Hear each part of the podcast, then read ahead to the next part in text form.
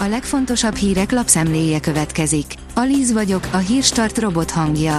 Ma november 13-a, Szilvia névnapja van. A 444.hu oldalon olvasható, hogy Torockai, találkozzunk újra a lengyel-magyar határon, ukrán külügy, ez elfogadhatatlan. A mi hazánk elnöke így köszöntött a lengyel függetlenség napján. Az ukrán külügy arra szólította fel a magyar kormányt, hogy ítélje el a nyilatkozatot. Deutsch, az uniós pénz sorsa a napokban eldől, írja a 24.hu. Szerinte Magyarország tárgyalni sem hajlandó arról, hogy az Európai Unió közös hitelt vegyen fel Ukrajna támogatására. Van olyan bolt hálózat, ahol már csak kettő tojást lehet venni vásárlásonként. Van, ahol 30, de van, ahol csak két tojást lehet egyszerre megvenni az ársapka bejelentése után, írja az Infostart. A 168.hu írja, a magyar határig menetelnének az orosz erők.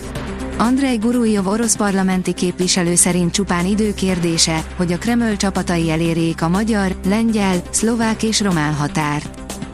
F1, élcsapathoz kerülhet Schumacher. Amennyiben nem talál versenyzőülést 2023-ra, Mick Schumacher az egyik top csapat tartalékja lehet, áll a vezes cikkében. A privát bankár oldalon olvasható, hogy még két nap és eljön az igazság pillanata. Több statisztika is megjelenik a jövő héten, kedden például a harmadik negyedévi bruttó hazai termékadata. Az Autopro oldalon olvasható, hogy elköszönt a fővárosi utcáktól a BKV legsikeresebb busza. Ebből a típusból közlekedett a valaha volt legtöbb Budapesten, és a rekord valószínűleg még sokáig nem is dől meg. Az RTL.hu szerint egy kitalált országon pörög az internet, már minisztériuma, himnusza, valamint kormánya is van, és megjelentek a nagyvilágmárkák is. Egy amerikai konvululó doménnel indult Lisztenburg, a fiktív európai ország története, amelynek a kreatív Twitter felhasználóknak köszönhetően már miniszterei, térképe és nemzetközi kapcsolatai is vannak. Ukrán arzenál megsemmisítéséről számolt be az orosz katonai szóvivő, írja a magyar hírlap. A tábornok szerint az orosz csapatok a Donetszki régióban elfoglalták Majorsk falut, más frontszakaszokon pedig visszaverték az ukrán támadásokat. A növekedés szerint történelmi találkozóra készül Joe Biden. Joe Biden amerikai elnök és Xi Jinping kínai elnök hétfőn találkozik egymással. A két vezető nagyhatalom kapcsolatai augusztusban mélypontra kerültek, miután Nancy Pelosi, az amerikai képviselőház elnöke Tajvanra látogatott. A csúcs találkozón az orosz-ukrán háború, Tajvan, Észak-Korea rakéta kísérletei és a csipek kereskedelme is szóba kerülnek. A Forbes kérdezi, fel lehet-e becsülni egy festmény árát, amit az erő juttatott el hozzád.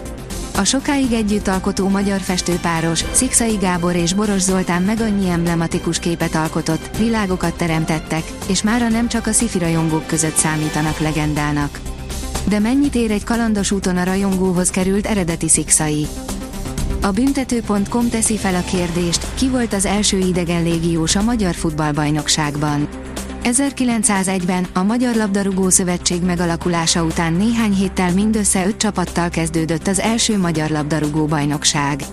Legjobb ismereteink szerint egy német származású játékos volt a liga első külföldi labdarúgója, aki takarításból élt, és az osztrák válogatottban is bemutatkozhatott. Az Eurosport oldalon olvasható, hogy Messi szerint Guardiola ténykedése sokat ártott a labdarúgásnak. Egy spanyol nyelvű interjúban a Barcelona korábbi és a PSG jelenlegi sztárja volt edzőjéről mondott első hallásra megdöbbentő véleményt, ám a témát kifejtve nagyon gyorsan kiderült, teljesen máshogy kell érteni az argentin klasszis állítását, mint ahogy az elsőre hangzik. A kiderül oldalon olvasható, hogy változékonyabb időt tartogat a jövő hét. Az időjárásunkat alakító anticiklon észak-kelet felé helyeződik át. A jövő hét közepétől frontok érhetik el hazánkat, változékonyabb időjárás érkezik. A Hírstart friss lapszemléjét hallotta. Ha még több hírt szeretne hallani, kérjük, látogassa meg a podcast.hírstart.hu oldalunkat, vagy keressen minket a Spotify csatornánkon, ahol kérjük, értékelje csatornánkat 5 csillagra. Az elhangzott hírek teljes terjedelemben elérhetőek weboldalunkon is. Köszönjük, hogy minket hallgatott!